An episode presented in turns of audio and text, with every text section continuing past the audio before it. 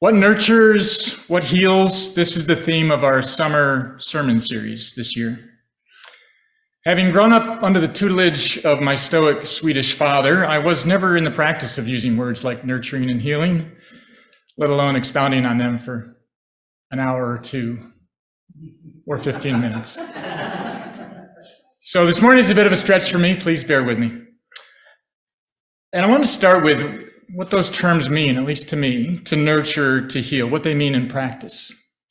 Nurturing is about sustaining, while healing is about responding. Nurturing includes caring for, encouraging growth and development. Healing is responding to injury or damage, fixing it, if you will.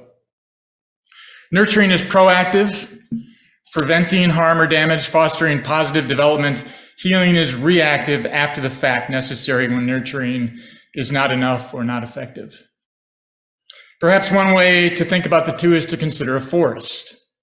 Forest preservation is a whole lot easier and more effective than reforestation that's required if a forest is cut down or otherwise destroyed. But living in the real world, we need to do both. So it is with nurturing and healing. Before we can nurture, before we can heal, we should understand or imagine what desired state we are working towards, whether it's advancing as in nurturing or returning as in healing to a different and better condition than the current one. We collectively and individually need a vision. The mission statement of UUCL, as you heard earlier, is kindling the flame of love and justice to nurture and heal ourselves, each other, and our world. What does it mean? How do we imagine fully living our mission for ourselves, for each other, and our world? Let's begin with the personal, the ourselves aspect of our mission statement, and a couple of stories of what two people imagined for themselves these aren't particularly grandiose visions, they aren't save the world visions, but they are highly relevant and meaningful to the individuals that held them. Vision number one I, I don't have a particularly good memory, but there are some moments in my life, moments that occurred a long time ago, that still stick in my head like they happened yesterday. And this is one of those moments. Back in 2000, I was working for a major energy company and was sent to in Indonesia on a six month rotational assignment to help implement the company's environmental health and safety programs in the Indonesian affiliate. The work was challenging, but not without its perks. And one of the perks was access to a local golf course where we could play around a golf for next to nothing. The tradition at this course and probably across the country was that each golfer had a caddy and each caddy had two to four assistants that they called Jalang Jalangs. So you've got this typical golf foursome, plus four caddies, plus Jalang Jalangs. You've got a mob of 16 to 20 people on each tee, fairway, and green. The Jalang Jalangs had two jobs. One was to kill any snakes encountered in the path of the golfer, and there were plenty of those. And the other was to retrieve the errant water ball. The ball that the golfer usually me, hit into the pond. So you can imagine a ball gets hit into the pond, four to five guys go diving in after it, and each one of them comes back with my ball. and I'm expected to pay them to retrieve my ball. As our caddies and Jalang Jalangs were working to support their friends and family, themselves and their families, we were always generous with our tips and, and gladly paid them for each of those balls that they retrieved for us that's all precursor to, to the vision that I want to talk about. In any case, a couple of after a couple of weekends of golf, I got to become familiar with, friendly with this one particular caddy whose name is no longer in my memory. But I remember one particular conversation with him in the middle of a round of golf. I was trying to understand his goals, his aspirations as a way to better understand the country that I was working in. I asked him, if you could have any job in the world, what would it be? And he first thought that I was offering him employment. And he responded that he would like to be an office clerk. So I rephrased so that he understood that I was asking about his aspiration, his vision of what he could become. He then responded without hesitation that he wanted to be a school teacher. teaching children what they need to know to succeed in life. And he went on to talk at some length about what that would look like and what that would feel like being respected by his students and their parents, feeling that he was helping others to succeed. I was struck by his earnestness and in choosing teaching, his desire to serve his community in a very real and direct way. I was struck too by the clarity of his vision for his future, regardless of the obstacles that he faced to achieve it and what it would mean for his for him and his community. I don't know if this young man ever became a teacher, but I do know that his odds of achieving that were much better because he held a strong vision of what it would be like. Vision two. Some of you may know that I have recently retired, uh, at least from the work that I've been doing for the last 20 years. And shortly after my last day on the job, I was cleaning out my home office and I came across this. This handwritten document that I had scribed in June of 1999. And at the top of it, it says, In 10 years, I want. And that was followed by 14 goals spanning professional, family, community service, and personal that reflected the balance that I have always sought in my life. Didn't include being, being a CEO, it didn't include finding the solution to climate change, um, but it reflected the balance that I wanted to have. And as I looked down this list a couple of weeks ago, I felt pretty good. I had largely accomplished nearly all the items on them, with the notable exception of getting my small plane pilot's license. Never had the opportunity to do that. And while I didn't have this list posted in a place that I could see every day, like the self help speakers tell you to do, I know that creating that list, imagining what my life would be like, had a significant impact on accomplishing those goals. To nurture and heal ourselves, each other, and our world. Those two visions that I just described were about imagining for ourselves. Next, let's go to the our world aspect before circling back to each other. And I'll invite the band to come up. Our world, what does it mean? Does it mean the planet? For some, certainly.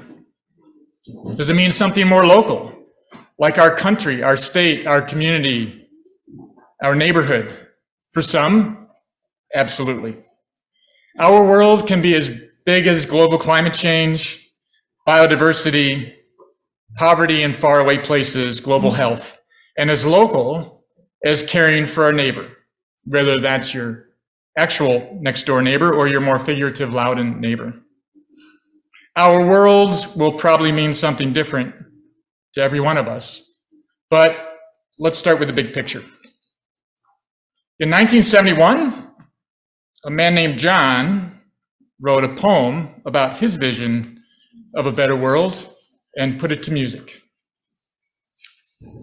John Lennon's Imagine inspired many people to work towards that better, fair, sustainable, equitable world and I imagine that every one of us here today are finding their own way to contribute to such a world. For some, it's working on global challenges. For others, it's focused on our community, Leesburg, Loudoun County, and for others, your efforts to serve this church or its members directly. To nurture and heal ourselves, each other, and our world, onto each other or back to each other, which I, I think of as the congregants who meet here on Sunday mornings the members and attendees of the Unitarian Universalist Church of Loudoun. What do we, as UUCL collectively and as individuals that make up this congregation and this gathering this morning, imagine for ourselves, each other, and our world? What requires nurturing? What requires healing? And how can UUCL join John the dreamer to imagine and then make real his dream that the world will live as one. On May 20th of this year, many of you attended the Igniting the Flame event hosted by our governing board. The purpose of that event was to, and I'll quote, collect and harness the perspectives of the UUCL congregation to define what it means to live our mission and establish purpose and commitment to work collectively and individually in its pursuit. The outcomes from Igniting the Flame provide some strong clues as to what we imagine for UUCL and its place in the world. I want to share some of that with you today, and the governing board will be sharing a more complete download with our members shortly. First, the existing mission statement was reaffirmed, and the values that were expressed throughout the day validated our mission statement. Second, there was an aspiration expressed strongly and broadly to more fully serve our mission. The participants envisioned a vibrant, growing congregation that is known in the community and recognized as people who love and help those in need.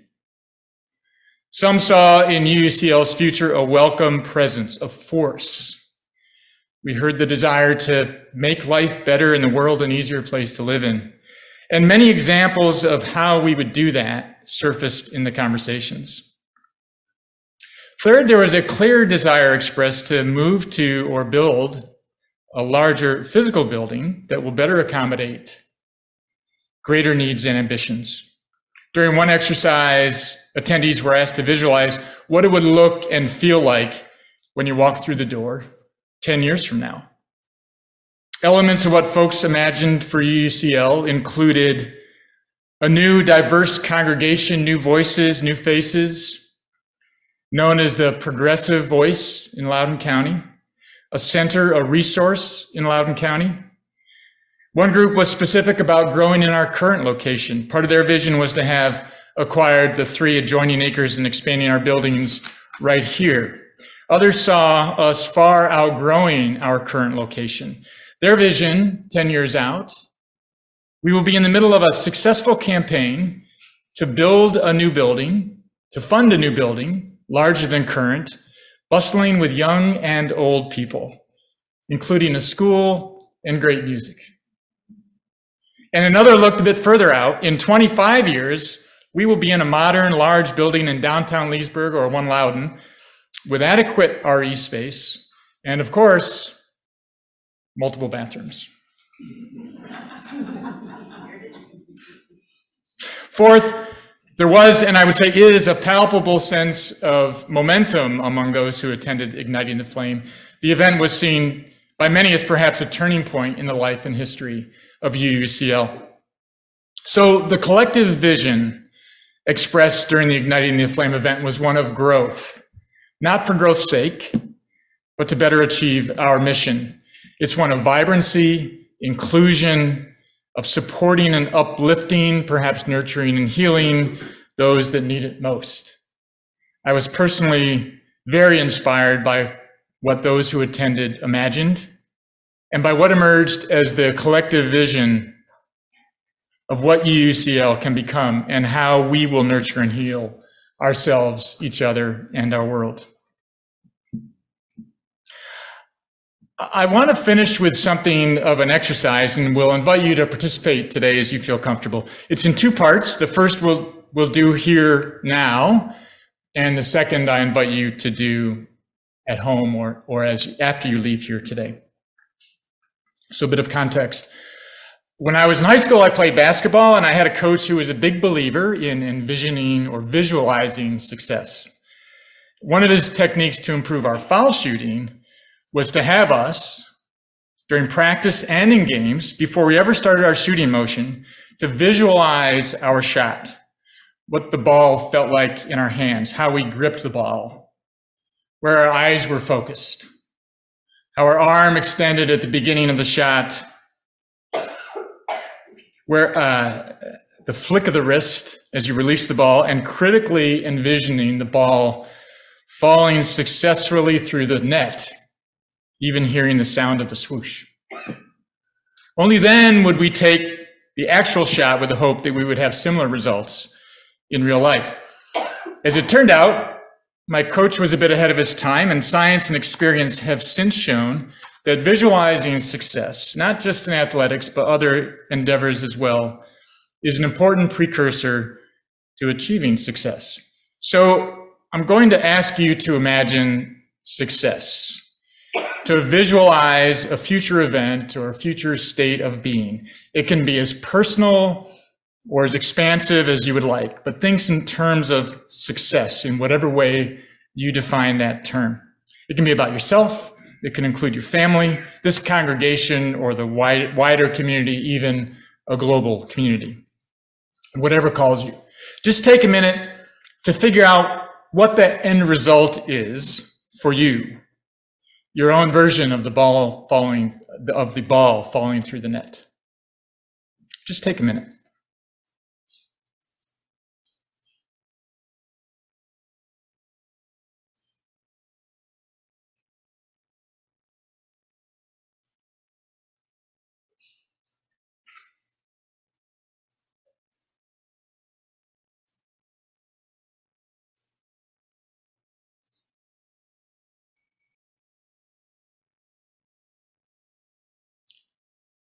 So, at the risk of interrupting you mid vision, I want to say part two of the exercise is to find a few minutes at home in the next few days and imagine the details of that event or state of being, what it's about, who is there, what's been achieved, how you feel, what you hear, what you smell, what you see.